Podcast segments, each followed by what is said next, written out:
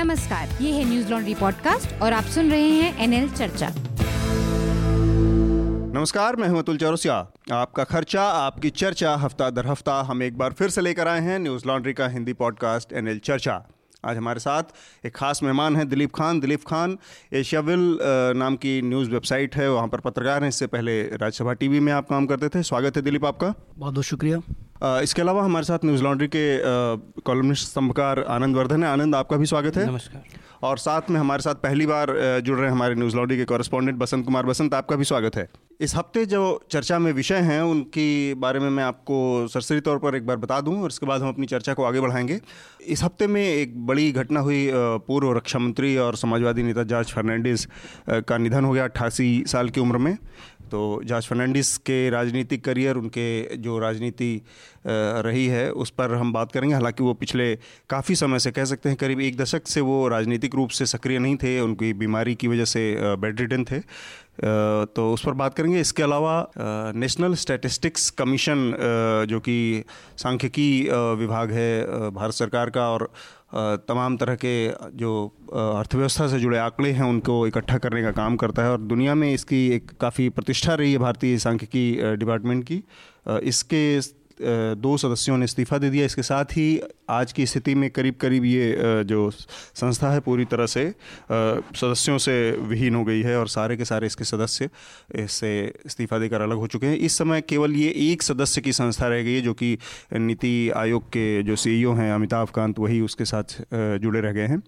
हम इस पर बात करेंगे। इसके अलावा कोबरा पोस्ट ने एक अपना इन्वेस्टिगेशन जारी किया है, जिसमें एक लोन प्रदाता कंपनी डीएचएफएल की वित्तीय घपलों के बारे में जानकारी दी गई है। उस पर भी हम बात करेंगे। और साथ में राहुल गांधी ने एक घोषणा की है छत्तीसगढ़ में चुनावी घोषणा इसको माना जा सकता है। उन्होंने इसके तहत न्यूनतम आय की गारंटी की योजना की घोषणा की है। उनकी सरकार अगर बनती है तो तो हम इस पर भी बात करेंगे। साथ में एक घट बयान आया है भारतीय जनता पार्टी के नेता नितिन गडकरी का।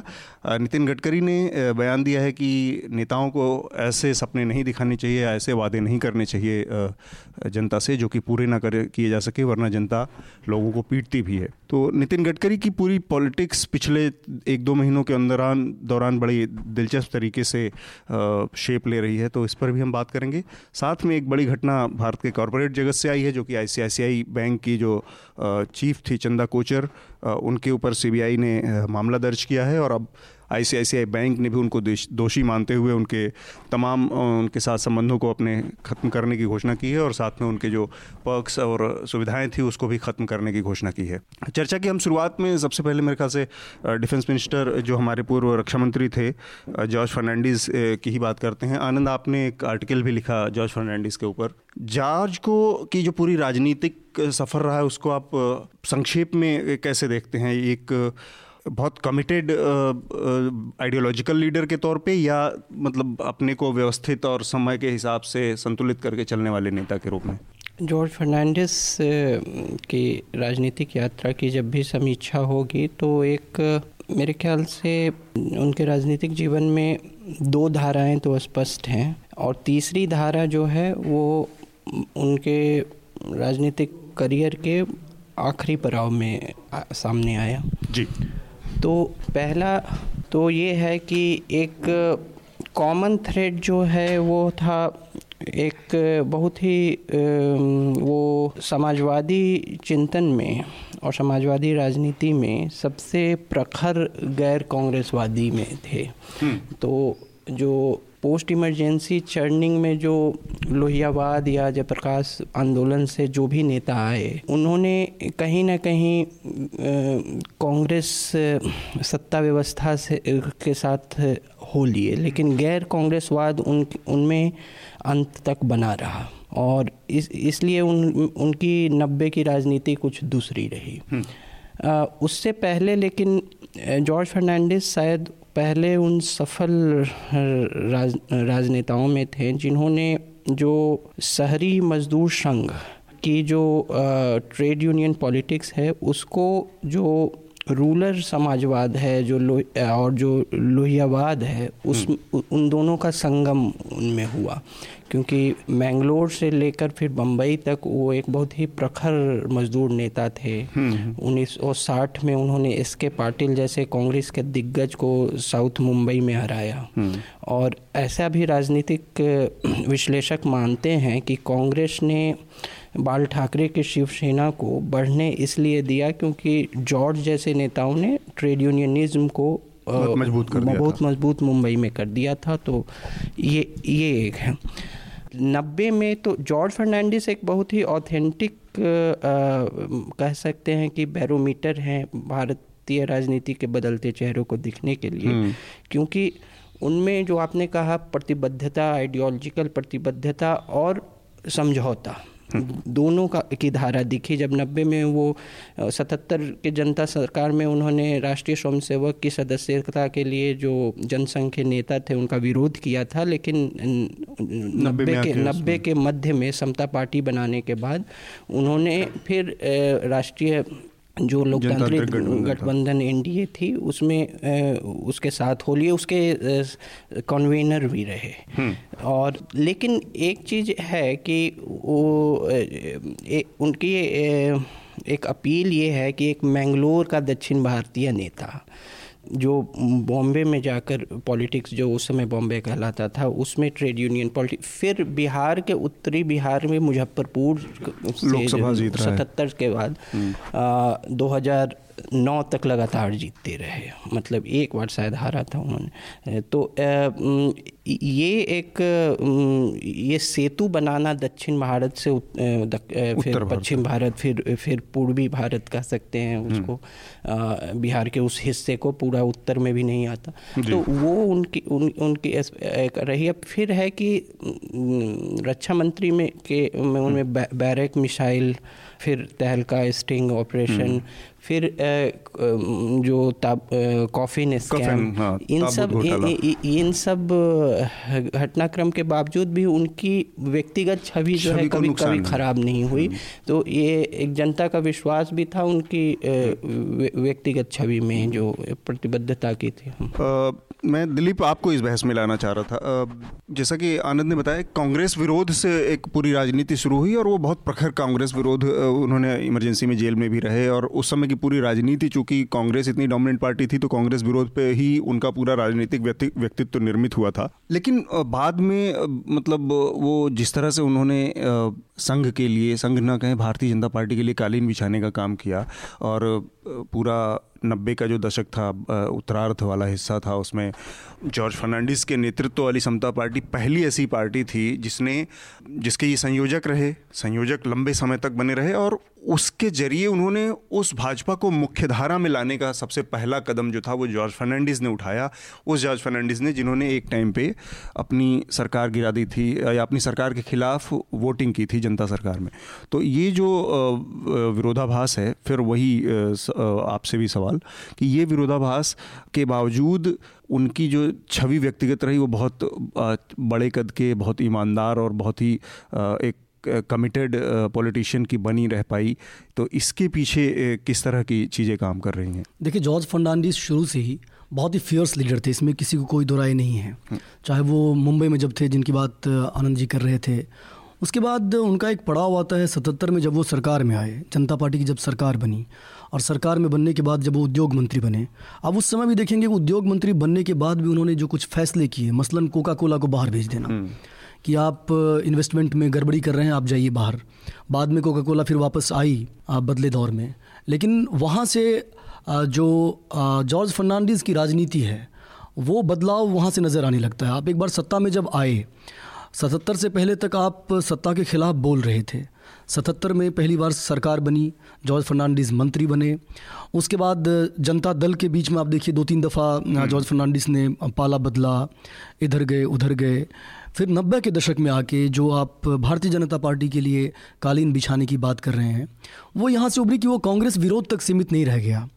कांग्रेस विरोध होते होते जो गैर कांग्रेसी दल है उस समय भारतीय जनता पार्टी की बिसात बहुत मज़बूत नहीं थी भारतीय राजनीति में अगर देखें तो पैन इंडिया। उस समय बिहार में जो पॉलिटिकल पार्टी थी मसलन लालू यादव की पार्टी राष्ट्रीय जनता दल आरजेडी आरजेडी के खिलाफ उन्होंने समता दल बनाया।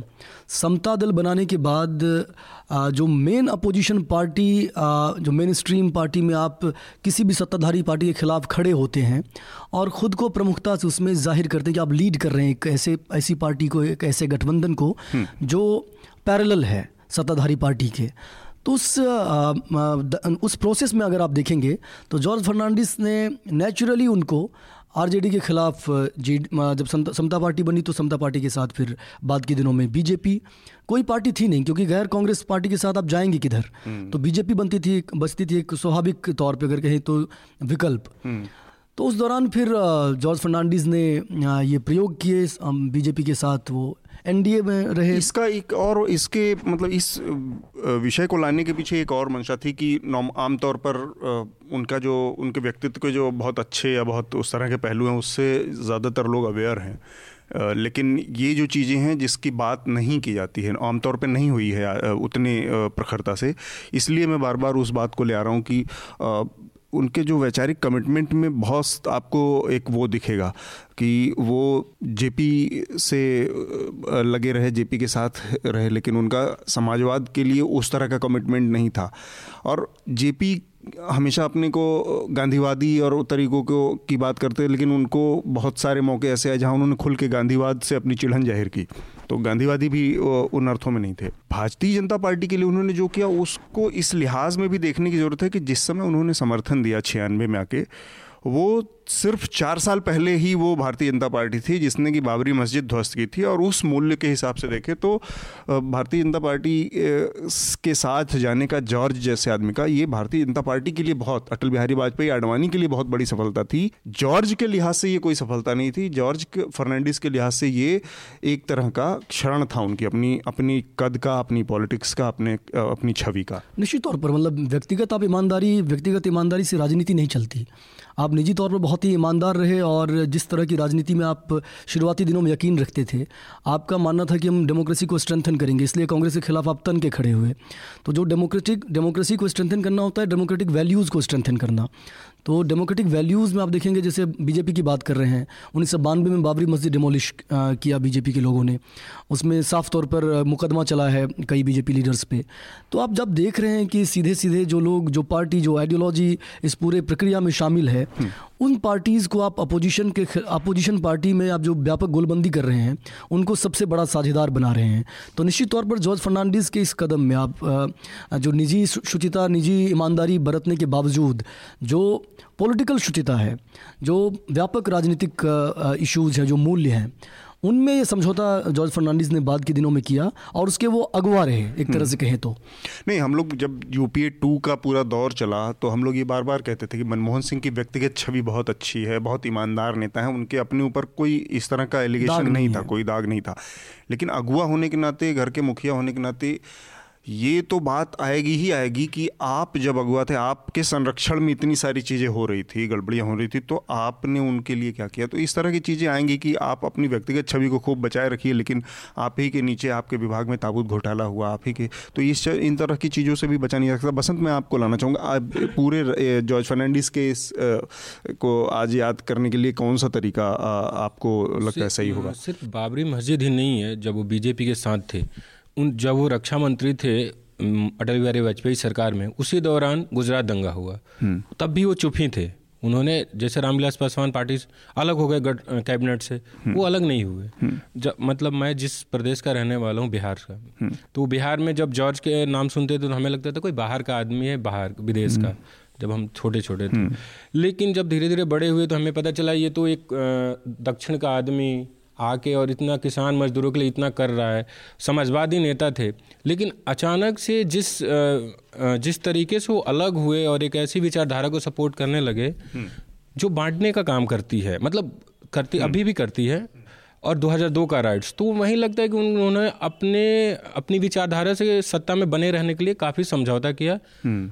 जो एक सफल रहे लेकिन एक बड़ी उनकी बहुत बड़ी असफलता भी रही मेरी नज़र में हाँ मतलब ये हाँ आनंद कुछ कह रहे हैं इसमें देखिए वो एक ऑथेंटिक एड्रेस मैंने कहा था क्योंकि वो भारतीय राजनीति के कई धाराएँ लेके चल रहे हैं तो भारतीय राजनीति कैसे बदली हम्म। उसको देखने के लिए जॉर्ज एक एड्रेस है। कि उन्होंने कई बार यथार्थवादी राजनीतिक जो ज़रूरतें हैं उस राजनीति के तकाजे में। तो आ, उन उनका उनकी मूल छवि उनका राजनीतिक आधार लेबर लीडर का ही रहा। चौहत्तर का जो ऐतिहासिक रेलवे स्ट्राइक उन्होंने करवाया। हम्म।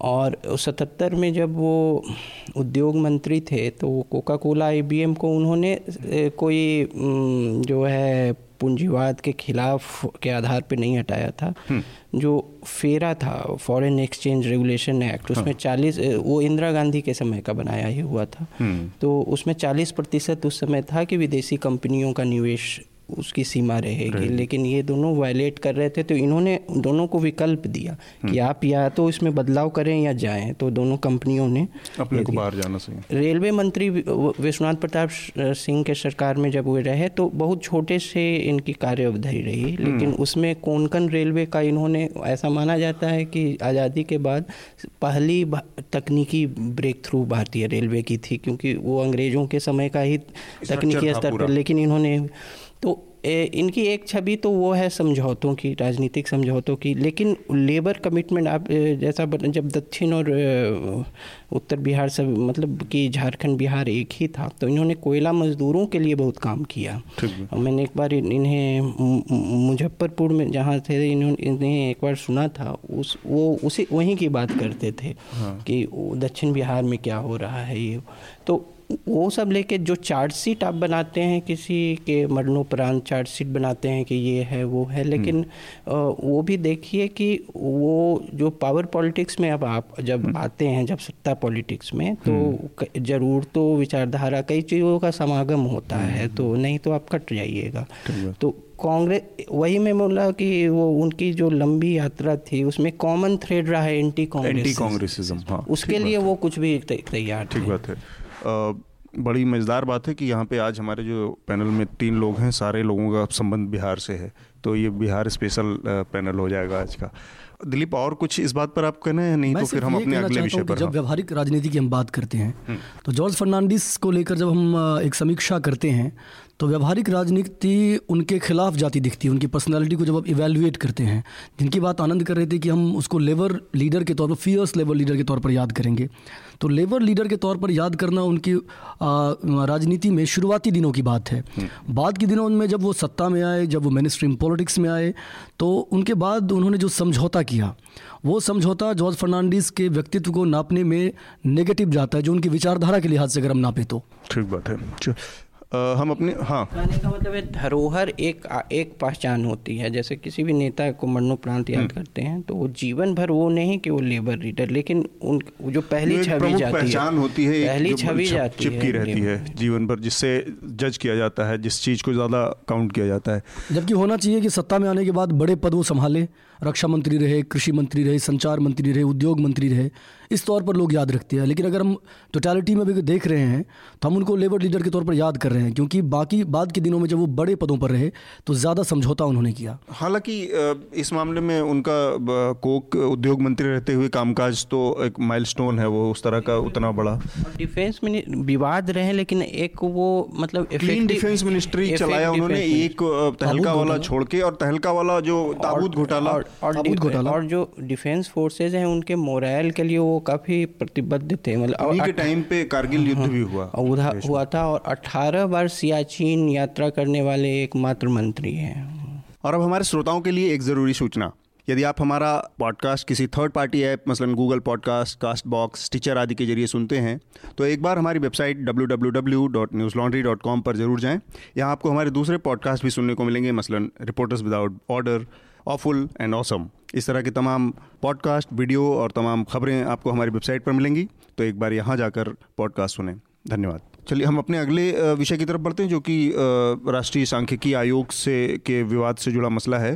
तो आज से दो दिन पहले इसके अंतिम जो दो सदस्य बचे हुए थे जीवी मीनाक्षी और पीवी मोहनन, इन दो लोगों ने राष्ट्रीय सांख्यिकी आयोग से भी इस्तीफा दे दिया और इसके साथ ही अभी ये पूरी तरह से एक डिफंक्ट ऑर्गेनाइजेशन जैसा हो गया है राष्ट्रीय सांख्यिकी आयोग। राष्ट्रीय सांख्यिकी आयोग देश में तमाम तरह के बेरोजगारी से जुड़े और आंकड़ों के लिए ज़िम्मेदार संस्था है और इसकी एक छवि मतलब ये माना जाता है, ये कहा जाता है कि दुनिया भर में जो आंकड़ों से जुड़ी या सांख्यिकी से जुड़ी जो संस्थाएँ हैं, उनमें कुछ गिनी चुनी संस्थाओं में भारत की जो सांख्यिकी व्यवस्था थी, उसको गिना जाता था और बहुत विश्वसनीय, बहुत विस्तृत आंकड़ों के लिए इसकी अपनी पहचान थी।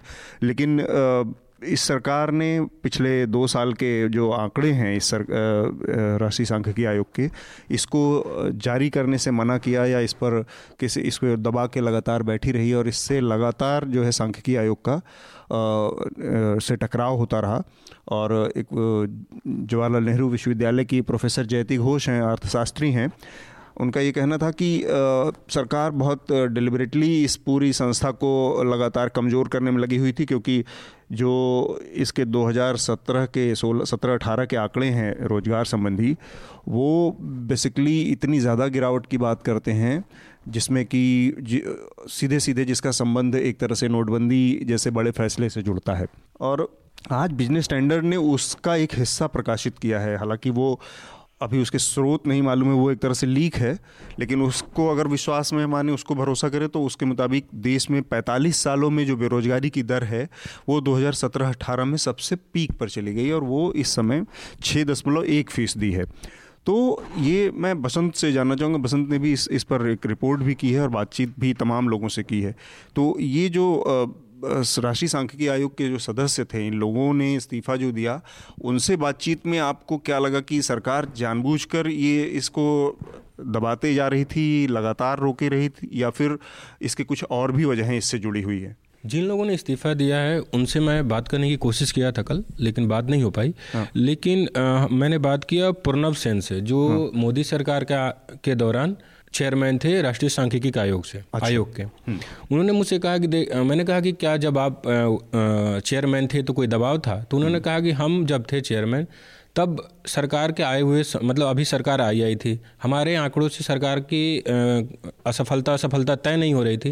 वो आंकड़े पीछे सरकार के हाँ, होंगे यूपीए की बात करते लेकिन अभी जो सरकार है सरकार जानबूझकर आंकड़े जारी नहीं कर रही है।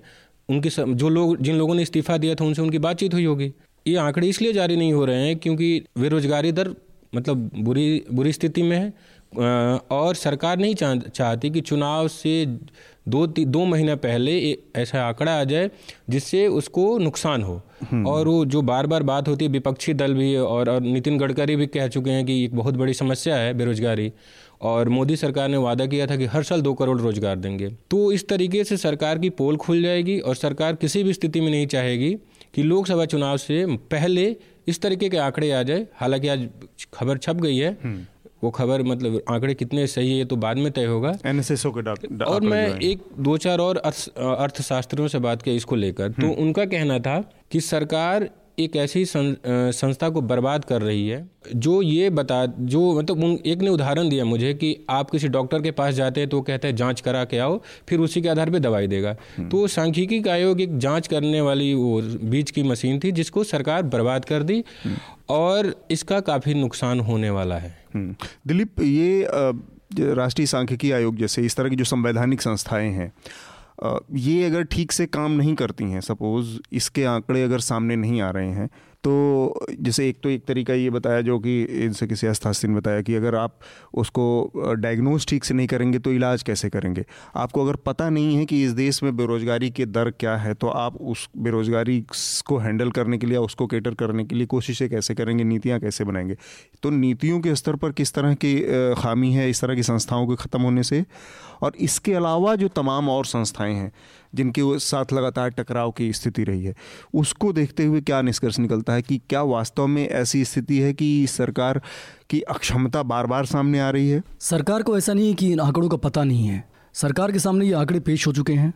एनएससी ने एनएसएसओ के सामने डेटा रखा एनएसएसओ अप्रूव करता है इन डेटाज को रिलीज़ करने में हम्म। सरकार के पास ये सारे डेटाज हैं सरकार के पास ऐसा नहीं है कि होम मिनिस्ट्री ने जब एनसीआरबी ने नेशनल क्राइम रिकॉर्ड ब्यूरो ने किसान आत्महत्या के आंकड़े जारी करना बंद कर दिया कर दिया, हाँ। तो सरकार को मालूम नहीं है सरकार इन आंकड़ों को जो भी आंकड़े सरकार के की छवि के खिलाफ जाते हुए दिखते हैं उनको पब्लिक नहीं करना चाहती ये जो स्वायत्त संस्था एन को बनाया गया था इसलिए सीएसओ था एनएसएसओ है, दो संस्थाएँ ऑलरेडी मौजूद हैं। एन का गठन इसलिए हुआ था कि ज़्यादा विश्वसनीय तरीके से, ज़्यादा सॉलिड तरीके से डेटा को एनालाइज करके सरकार को दिया जाए ताकि सरकार पॉलिसी बना पाए। ये पहली दफ़ा नहीं है कि जब एन में कोई विवाद हुआ है। एन में ये दोनों दो एकमात्र सदस्य थे ये दोनों। हाँ। जो गैर सरकारी थे। दो मात्र सदस्य। दो मात्र सदस्य थे। हम्म। पीसी मोहनन और जीवी मीनाक्षी। बाकी सब सरकारी। दो सदस्य अभी बाकी है। अमिताभ कांत जो नीति आयोग के सदस्य हैं और प्रवीण श्रीवास्तव। ये दोनों अभी हैं केवल केवल अमिताभ कांत बचे प्रवीण श्रीवास्तव भी हैं अभी। अच्छा। दोनों बचे हुए हैं। दोनों सरकारी हैं। सर आ, तो एक तरह से कहिए कि वो उनका कंपल्सन है वहाँ रहना। हाँ। नीति आयोग चूँकि इस सारी चीज़ों को देखता है। लेकिन सवाल है कि एनएससी का क्या ये पहला टकराव था? अभी आप याद कीजिए चार पाँच महीने पहले एनएससी में ही एक बड़ा बवाल हुआ था अगस्त में। वो बवाल ये था कि सीएसओ ने इकोनॉमिक ग्रोथ रेट को नापने के लिए बेस ईयर चेंज कर दिया था। 2004-5 से 2011-12 कर दिया base year base year change इससे पहले होते रहे हैं। ये कोई बड़ा इशू नहीं था लेकिन बेस ईयर चेंज होने के बाद ये ज़िम्मेदारी दी गई एनएससी को कि आप नापिए इकोनॉमिक ग्रोथ रेट को। एनएससी ने इकोनॉमिक ग्रोथ रेट नाप के दिया। उस ग्रोथ रेट में ये पता चला कि यूपीए सरकार के दौरान जो ग्रोथ रेट था वो ज़्यादा था एनडीए सरकार के दौरान कम है। उस रिपोर्ट को वेबसाइट पर चढ़ा दी गई। रिपोर्ट को चढ़ाने के बाद सरकार ने वापस ले लिया। वापस ले लिया। उस समय सी को फिर से ज़िम्मेदारी दी गई सीएसयू ने उसके बाद सरकार के मनमाफिक रिपोर्ट बनाई, तैयार किया और वो रिपोर्ट पब्लिक डोमेन में है उसके बाद जेटली जी ने पीसी किया कि एनडीए सरकार में ऐतिहासिक ग्रोथ रेट है। तो सवाल ये है कि इंस्टीट्यूशन जो आपको जो संवैधानिक इंस्टीट्यूशन है, जो सरकार के लिए जो काम करने वाली संस्थाएँ हैं, वो सरकार विश्वसनीय तरीके से जो डेटा रिलीज़ करके आपको देती है कि आप चीज़ों को ठीक कीजिए जैसे ये डायग्नोस करने की बात कर रहे थे मरीज़ को। तो उन डेटा को आप पब्लिक डोमेन में लाने की बजाय अपने छवि को चमकाने के लिए आप दूसरे डेटा मैन्युफैक्चर करते हैं। तो बड़ा सवाल ये उठा है कि इस सरकार में कई लोग ये सवाल उठा रहे हैं कि इनके डेटा हम्म। विश्वसनीय नहीं रह गए हैं। तो मोदी सरकार के सामने पहली चुनौती ये है कि वो लोगों को कम से कम कन्विंस कराए कि हम जो डेटा रिलीज़ कर रहे हैं उन डेटा से छेड़छाड़ नहीं की गई है। जो ओरिजिनल डेटा जो संस्थाओं ने दिया है वही डेटा हम रिलीज़ कर रहे हैं। क्योंकि एक बात मैं आखिरी कहना चाहूँगा हम्म। कि एनएससी की रिपोर्ट से ठीक पहले कुछ दिन पहले centre for monitoring Indian economy ने सी एम आई ई ने उसने रिपोर्ट जारी की थी। उसने ये कहा था कि देश में बेरोज़गारी की दर चरम पे है। सात फ़ीसदी से ज़्यादा का उन्होंने अनुमान जताया तो संस्था ने। और ये कहा था कि एक करोड़ से ज़्यादा लोग बेरोज़गार हो गए बीते साल 2018 में। सरकार ने इग्नोर कर दिया। सरकार ने इग्नोर कर दिया। उसके बाद जब सरकार की संस्था रिपोर्ट दे रही तो सरकार इस रिपोर्ट को कैसे मान लेती? तो मुश्किल ये है कि हम्म। एक बड़ा पैराडॉक्स में आनंद आपसे मैं जानना चाह रहा हूँ एक सवाल कि हमने देखा सुप्रीम कोर्ट के साथ टकराव एक समय में सामने आया फिर सीबीआई के साथ टकराव सामने आया। आधी रात को नेशनल सिक्योरिटी एडवाइज़र वहाँ पहुँच गए एक नया पार्ट टाइम डायरेक्टर सीबीआई का नियुक्त किया गया आधी रात को। फिर रिज़र्व बैंक के रिजर्वायर को लेकर एक विवाद सामने आया। समय समय पर समय समय पर जो ये इंस्टीट्यूशन है, हो सकता है हर सरकार की इस तरह से स्थितियाँ रही हों, टकराव होते रहो, लेकिन ये क्या किसी एक असाधारण स्थिति की ओर संकेत करता है क्या कि सम, सभी संस्थाएँ कहीं ना कहीं कहीं ना कहीं आज की मौजूदा जो हमारी विधायिका है, उसके साथ एक टकराव की मुद्रा में है? पहली बात तो एनएसएसओ जो है या जो स्टेटिस्टिकल कमीशन है हाँ। वो कोई संवैधानिक संस्था नहीं है वो प्लानिंग कमीशन की तरह एग्जीक्यूटिव ऑर्डर से बनाई हुई है। संवैधानिक संस्था नहीं है हम तो, उसको एक लोकतांत्रिक संस्था हाँ, कह सकते हैं हाँ, लोकतंत्र में जो मज़बूत कर सांविधिक संस्था सांविधिक संस्था स्टैट्यूटरी ऑर्गेनाइजेशन ऑटोनोमस बॉडी हाँ तो कॉन्स्टिट्यूशनल और उसमें फ़र्क होता है जी। दूसरी बात है कि जो आंकड़े हैं उनकी विश्वसनीयता ये जुड़ी हुई है मेथोलॉजी से।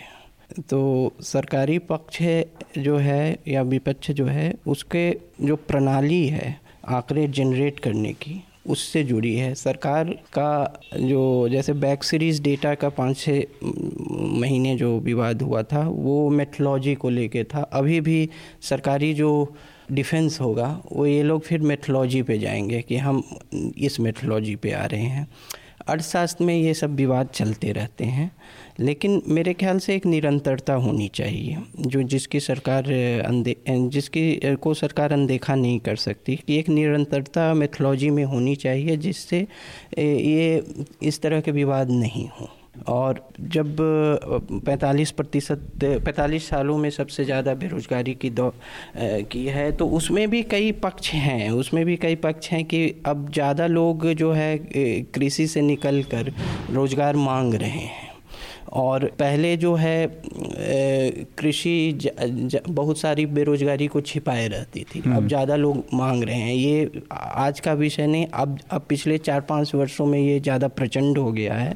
लेकिन ये विवाद होता आया है कि मतलब बेरोजगारी के ये अगर आप मैं ये तो किसी भी मतलब अर्थव्यवस्था से जो संबंधित कोई भी विवाद इसमें पुराने पन्नों में जाएँगे तो इस तरह के विवाद इस तरह के बहस बहुत दिनों से है कि मैं इसमें क्विकली एक बात और हम्म। कहना चाहूँगा कि हम्म। एक तो ये है कि एग्रीकल्चर क्राइसिस में है अभी इस देश में जो आप बात कह रहे हैं कि एग्रीकल्चर से लोग निकल के नहीं मैं एक बात बताया हम्म। कि मतलब कि जो रोज़गार की मांग करने वाली उस जनसंख्या को भी मिले ये, मतलब कहने का मतलब ये एक तरह से अन्याय होगा इस विषय की जटिलता को लेके कि मैं एक शब्द में एक वाक्य में कुछ मैं, मैं एक ऐड सवाल मैं सिर्फ़ एक ऐड हाँ। करना चाह रहा था कि हाँ। सिर्फ़ एग्रीकल्चर का मामला नहीं है हम्म। आप देखेंगे कि सबसे ज़्यादा पिछले दो साल में रिज़र्व बैंक की स्टडी है हम्म। कि एमएसएमई जो है जो सूक्ष्म लघु और मध्यम कारोबार हाँ। है उसमें भी उसमें भारी इम्पैक्ट पड़ा है और एग्रीकल्चर के बाद सबसे ज़्यादा रोज़गार देने वाली जो आपका सेक्टर है वो एमएसएमई का सर नोटबंदी के बाद बेरोजगारी भी उसी से इंटरलिंक्ड है कहीं। मैं दूसरा मेरा जो सवाल था आनंद वो ये था कि संस्थानों के साथ जो टकराव है क्या वो एक असाधारण स्थिति का असाधारण स्थिति है? देखिए सरकारें इकोसिस्टम पे काम करती है। हम्म। दस साल से एक बना हुआ इकोसिस्टम हम्म। उस उसमें जो मोदी जी के शब्दों में कहें तो सत्तर साल से बना हुआ है इकोसिस्टम। या जो भी है तत्कालिक दस साल मान लें अगर। तो आ, उसको सरकारें जो है पाँच वर्ष बहुत कम होता है उसको उखाड़ फेंकने में। लेकिन तो आपको ये लगता है अगर इकोसिस्टम है जो कि इस सरकार के खिलाफ काम कर रहा है? मैं बता रहा हूँ कि अगर कोई सरकार सरकार इसी पर पड़ जाए कि मुझे इकोसिस्टम से बाहर का कुछ काम करना है। मैं इसमें अच्छा क्या है बुरा क्या है उसमें नहीं, उसमें नहीं जा रहा। मैं विश्लेषण कर रहा हूँ कि स्थिति बनी क्यों। हम्म। स्थिति बनी इसलिए क्योंकि ये लोग एक मेथोलॉजी लेके आ रहे हैं कि हम ऐसे नापेंगे।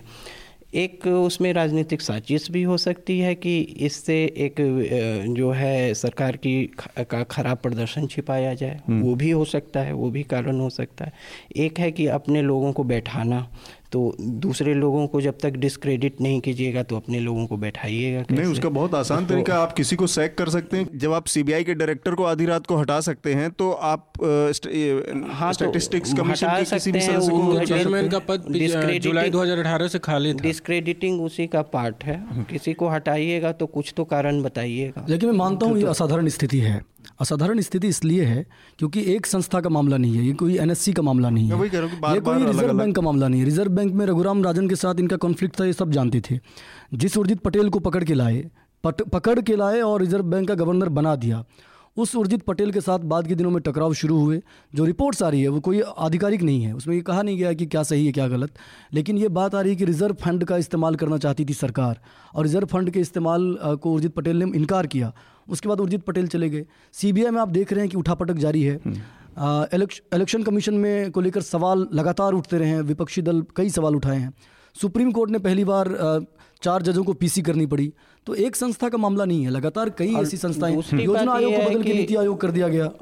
जो सरकार की ये जो बेचैनी है कि ये रिपोर्ट सामने आ जाएगा तो क्या हो वो भी बहुत व्यवहारिक नहीं है। चुनाव जो कैंपेन है वो आंकड़ों पे नहीं लड़े जाते हैं।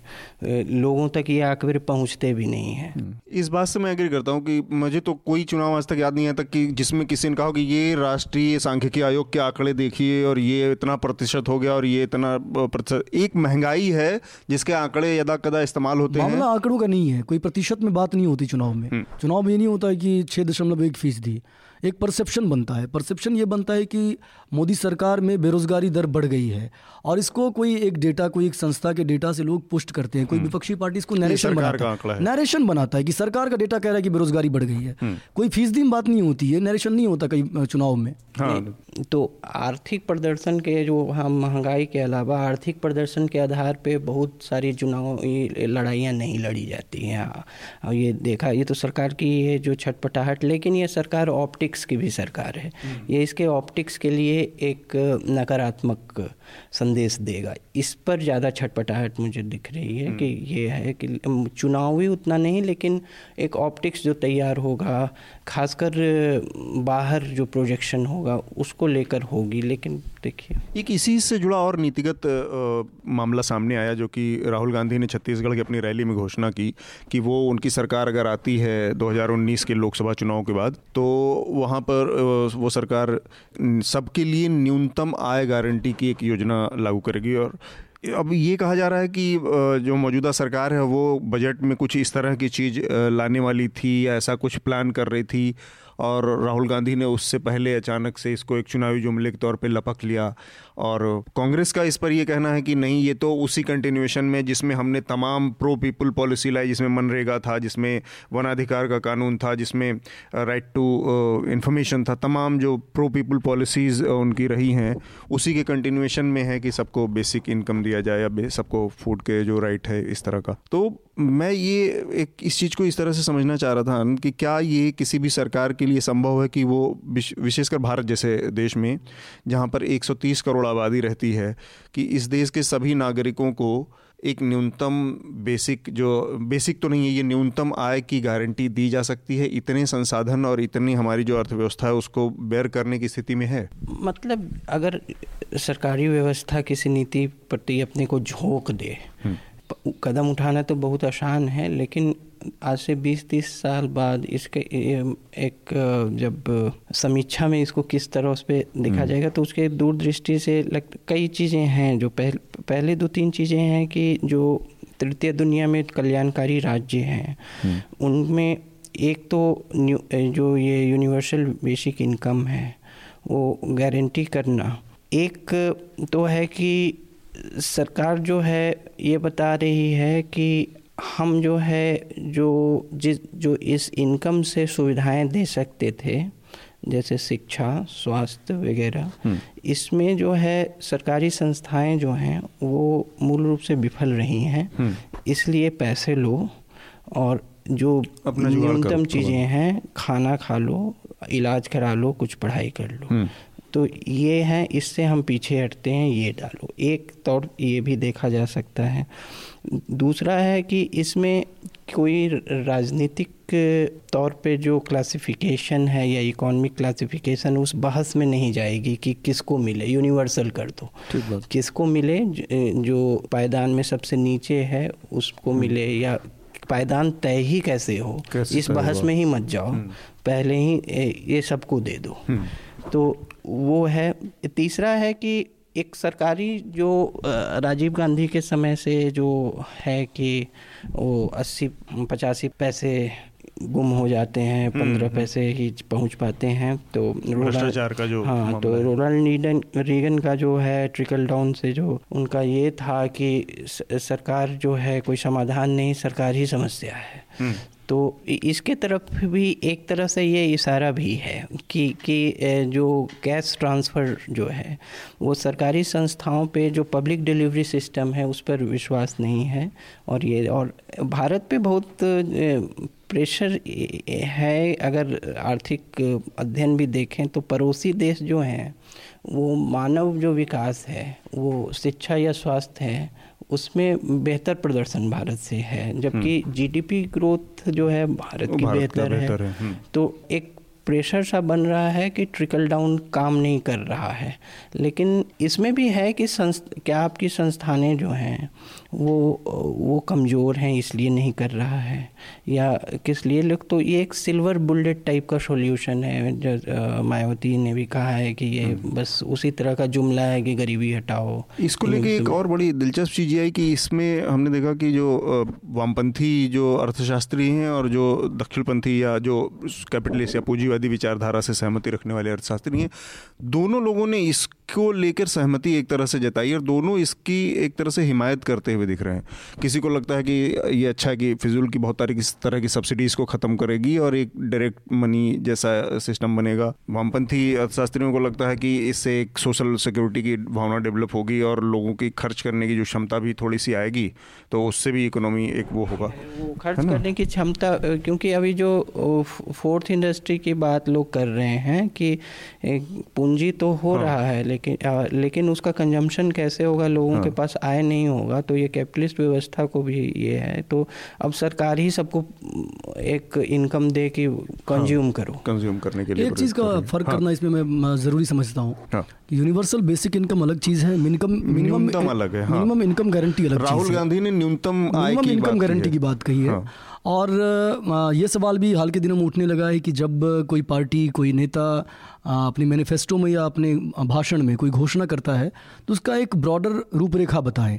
ऐसे नहीं होगा कि मान लीजिए किसी सरकार ने नरेंद्र मोदी सरकार ने नरेंद्र मोदी ने कह दिया कि पंद्रह लाख हम रुपये सबके खाते में देंगे। हम्म। कैसे देंगे ये उन्होंने नहीं बताया था। तो जब इस तरह की मिनिमम इनकम गारंटी की बात करते हैं तो कम से कम लोगों के बीच में चुनाव से पहले घोषणा पत्र में आप स्पष्ट तौर पर लिखिए कि आप कैसे लागू करेंगे। जैसे 2016-17 के आर्थिक सर्वेक्षण में अरुण जेटली ने यूनिवर्सल बेसिक इनकम की बात कही थी। तो 40 पन्ने का वो दस्तावेज़ है। उस 40 पन्ने में कहीं ये नहीं कहा गया है साफ़ तौर पे ये इशारा ज़रूर किया गया है अलग अलग तरह से सरकार की तरफ़ से भी अपोजिशन की तरफ़ से भी कि ये क्या एडिशनल लागू करेंगे? या फिर जो पहले से मौजूदा सब्सिडीज़ हैं उनको ख़त्म करके लागू करेंगे आप क्या जो गैस सब्सिडी उसको ख़त्म कर देंगे फ़ूड सब्सिडी है उसको ख़त्म कर देंगे यूरिया सब्सिडी उसको ख़त्म कर देंगे सिस्टम में दी जाने वाली सब्सिडी को ख़त्म कर ख़त्म कर देंगे और एडिशनल फिर आप एक बेसिक इनकम देंगे हम्म। तो ये जो आप बात कर रहे थे कैपिटलिस्ट खेमा भी और लेफ्टिस्ट हम्म। खेमा भी दोनों खेमा इसका समर्थन कर रहा है तो उस बीच में मुझे लगता है कि सारे लोग नहीं लेकिन एक सहमति जैसा पहली बार मुझे दिखा कि ये दोनों लोगों के बीच में नज़र भारत आ रही में देखिए भारत में दो जगह पर पायलट प्रोजेक्ट इसका चला है।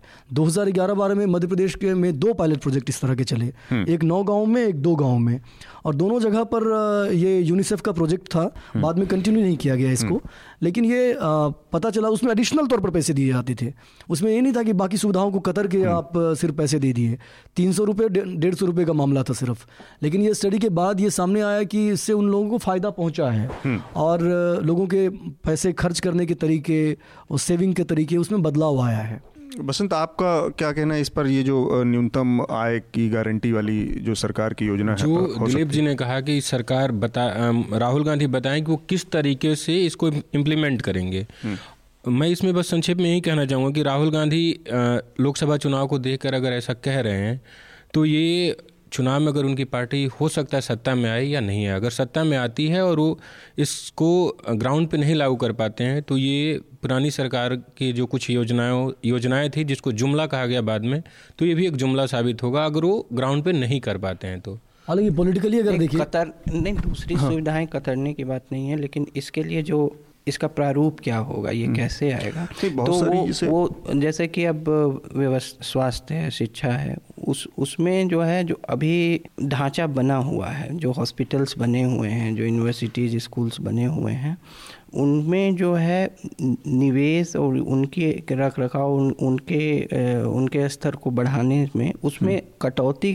के कीमत पे ही ये होगा ठीक बात है। ये मैं कह रहा हूँ कि हम्म। उनकी ये पैसा जो संस्थाएँ हैं अभी जो जो पब्लिक डिलीवरी सिस्टम है उसमें उसी को दुरुस्त ना करके एक पैसे ही दे दो। मोटी मोटा तो वो वो है कि सब्सिडीज रहते हुए भी ये दिया जा सकता है लेकिन हाँ। लेकिन हालाँकि इसका स्वरूप अभी तय नहीं है। हाँ, तो अभी इसका स्वरूप तय होना बाकी है और ये अभी चूँकि बहुत ही विचार के स्तर पे है मतलब अभी जिसको कहते हैं कि शैशव अवस्था में है तो इसके किसी कोई आकार लेने से पहले इस बारे में कुछ और ज़्यादा कहना तो अटकलबाजी होगी।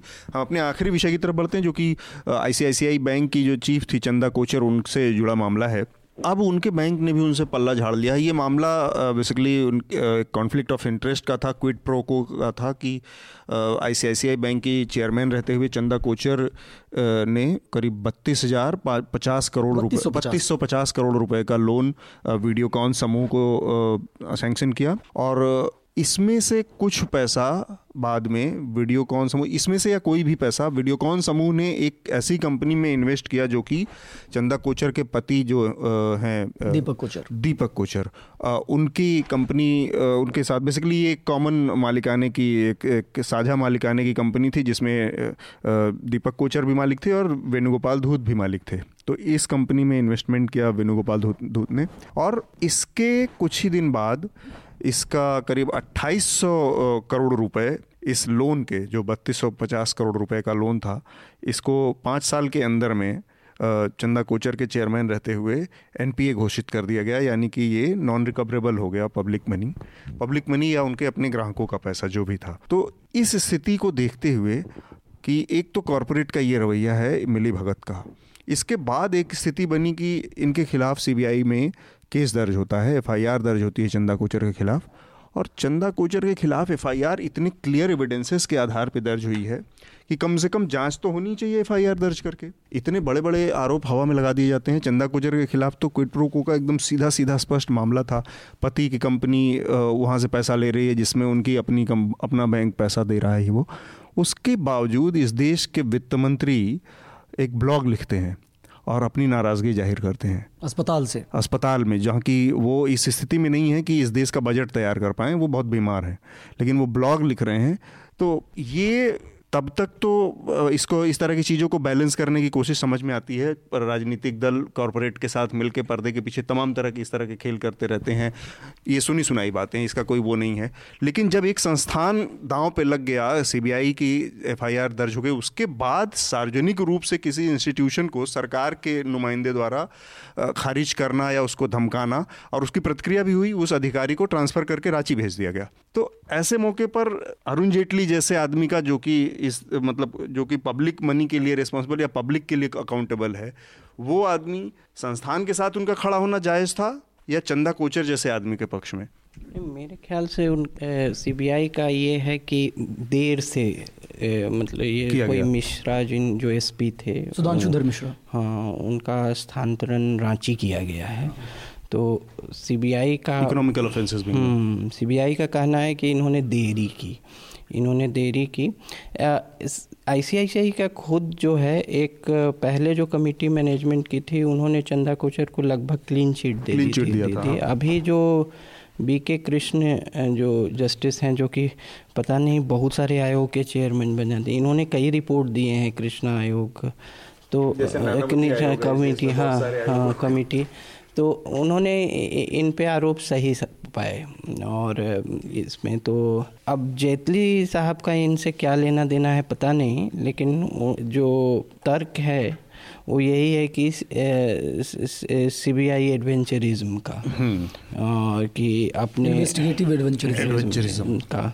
तो इस तरह का है। अब लेकिन सीबीआई का आधिकारिक जो मतलब दुस्साहसिक जो जाँच हाँ, की प्रक्रिया क्या है। है? सीबीआई के भीतर जो उठापटक चल रही है जिसमें ट्रांसफ़र किया गया सीबीआई के अंदर क्या है कि अब म, नहीं जानता क्या चल रहा है मैं कह रहा हूँ कि सीबीआई का आधिकारिक जो इस पर स्टैंड है वो ये है कि उन्होंने गड़बड़ किया हाँ, जाँच में देरी काफ़ी हुई थी ये और लीक और ये, जो ये जो चार्जशीट है बहुत पहले आना चाहिए था। अब चार्जशीट की बात ही नहीं, अभी तो FIR की बात F I R F I R बाद में आ, पहले आना चाहिए था।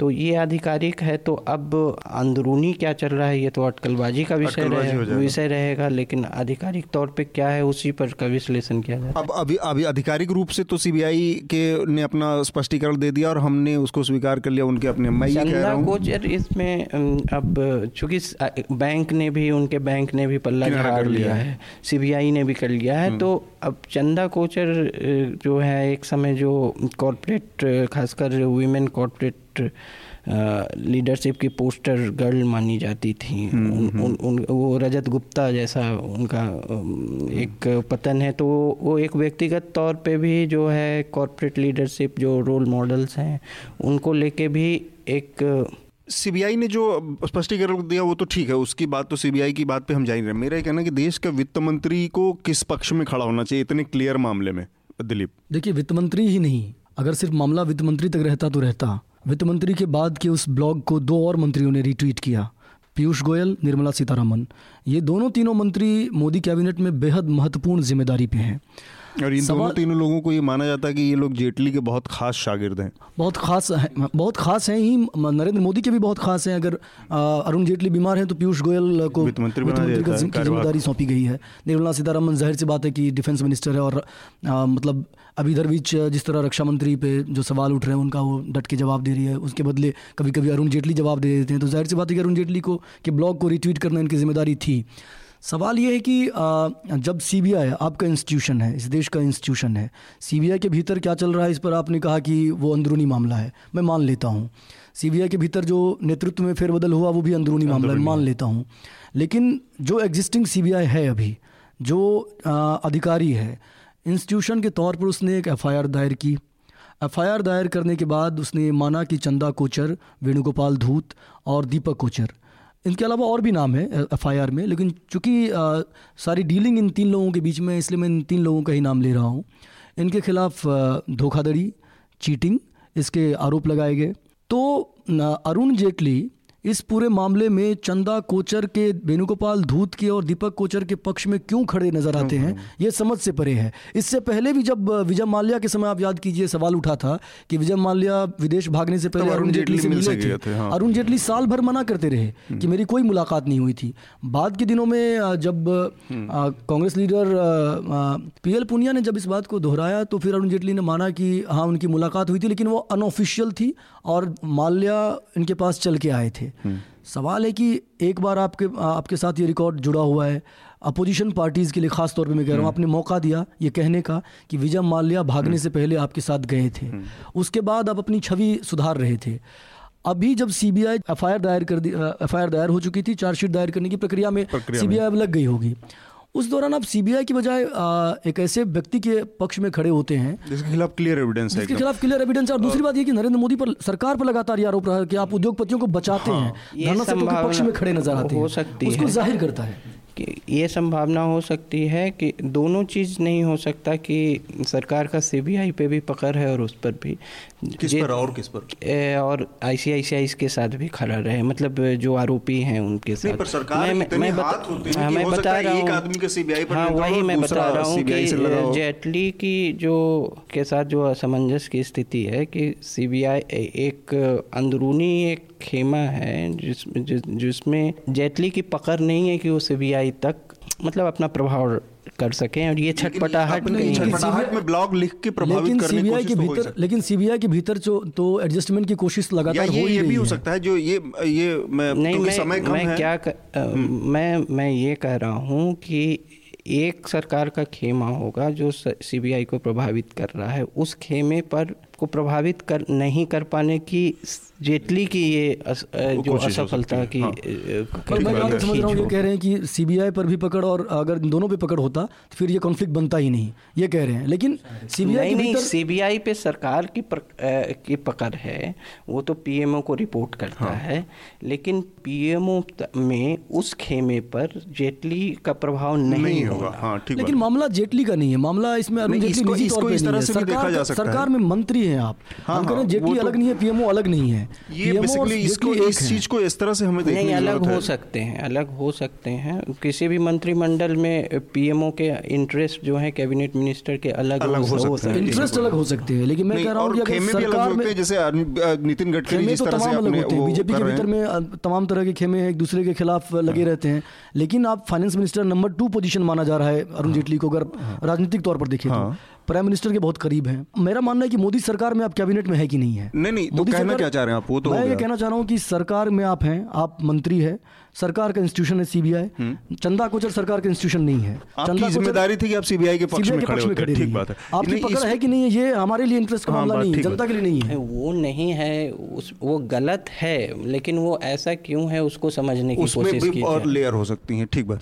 एक और चीज़ इसमें ना ये बेसिकली जो जो इस पूरे प्रकरण से एक चीज़ जो सतह पे आई जो जो बहुत सामने आई है उसको उस पर मेरे ख्याल से ज़्यादा वो कि जो क्रोनी कैपिटलिज्म एक वर्ड है ना जिसमें एक पॉलिटिकल क्लास और कॉरपोरेट क्लास मिल के चीज़ों को प्रभावित करने की कोशिश करता है और हालाँकि अभी ये नहीं कह सकते, ये थोड़ा सा अलामिस्ट या ज़्यादा वो बयान हो जाएगा कि जो बनाना रिपब्लिक्स में होता है कि आपके किसी इंस्टीट्यूशन की किसी चीज़ की कोई औकात नहीं है, जो पॉलिटिकल क्लास ने कॉरपोरेट के साथ मिल तय कर लिया, चार लाला और चार नेता मिल के और उसी तरह से पॉलिसी उसी तरह से फैसले होते हैं। ये उस प्रक्रिया का उस उस पूरी धारणा का को पुष्ट करता है पुख्ता करती है अरुण जेटली की ये का ये ब्लॉग एक मिसाल दूँ एक मिसाल। हम्म। अभी एक आलोक इंडस्ट्री है।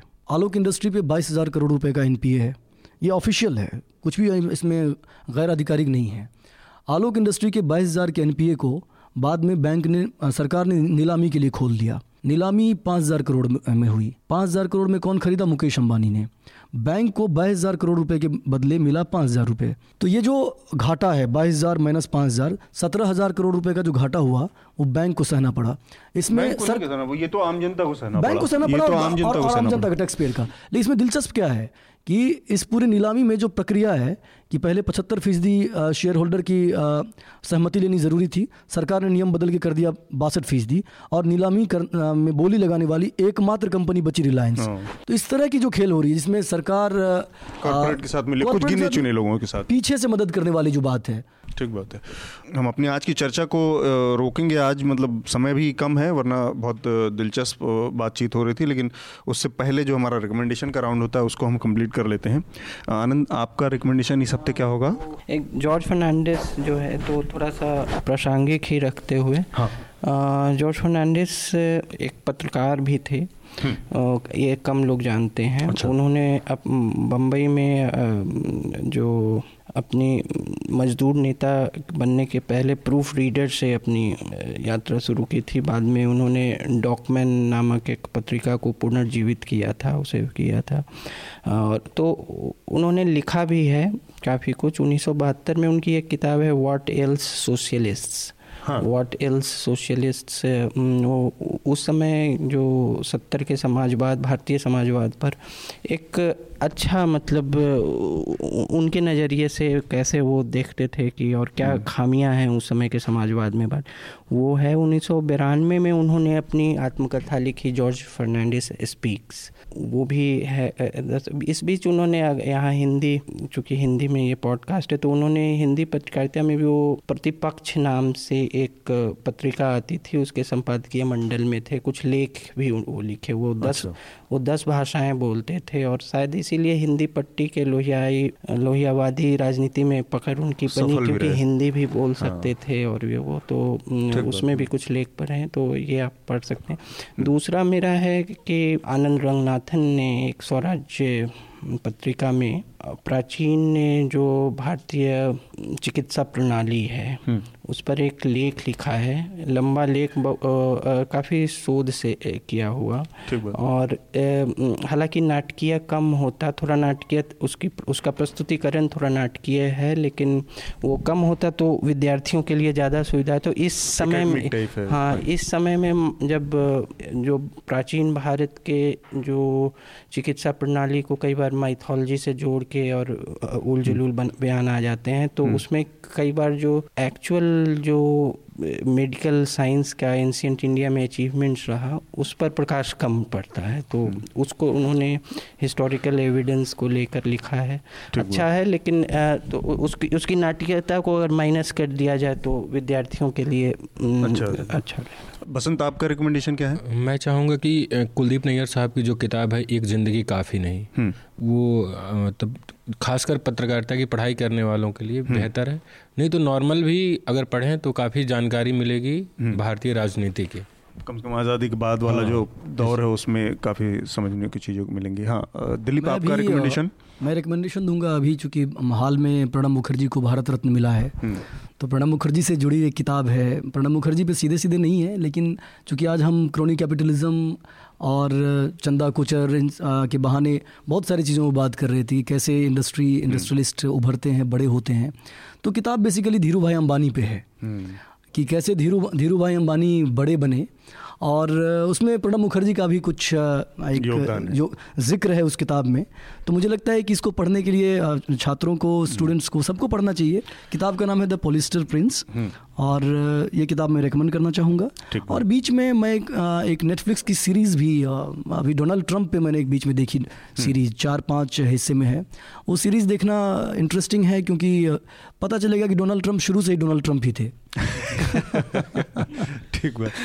कोई ना कोई मौलिक तो रहा भाई। चूँकि प्रासंगिकता से जुड़ा मामला है तो ये गांधी जी की जयंती का एक साल है और कल ही गांधी जी की पुण्यतिथि थी, तीस जनवरी। तो उससे जुड़ा एक गांधी मार्ग जो पत्रिका आती है, उस पर एक विशेषांक आया है। इस बार गांधी मार्ग पत्रिका का विशेषांक है। इसमें काफ़ी अच्छे लेख, उसमें कुछ गांधी जी के भी लेख हैं और तमाम लोगों के, बिनोबा के और पुराने गांधीयन लेख हैं उस पूरी। तो नॉर्मल गांधी मार्ग तो पत्रिका में बहुत अच्छे लेख होते हैं, लेकिन ये विशेषांक है और आम जो पत्रिका होती है, महीनों आती है, उससे उसका दोगुना है। काफ़ी अच्छे लेख काफ़ी पुरानी चीज़ें हैं। तो हमारे जो चर्चा के श्रोता हैं, उनको मैं ये पत्रिका इस बार रिकमेंड करूँगा, गांधी मार्ग का, गांधी स्पेशल विशेषांक। गांधी 150 नाम है इसका। इसके साथ ही हम अपनी आज की चर्चा को यहीं पर विराम देंगे। उससे पहले आप लोगों से एक बार फिर से वो अपील जो हम हमेशा करते हैं आपसे, कि न्यूज़ लॉन्ड्री को सब्सक्राइब करें या फिर किसी भी ऐसे मीडिया संस्थान को सब्सक्राइब करें जिसे आप पसंद करते हैं, जिसे आप अपना समर्थन देते हैं।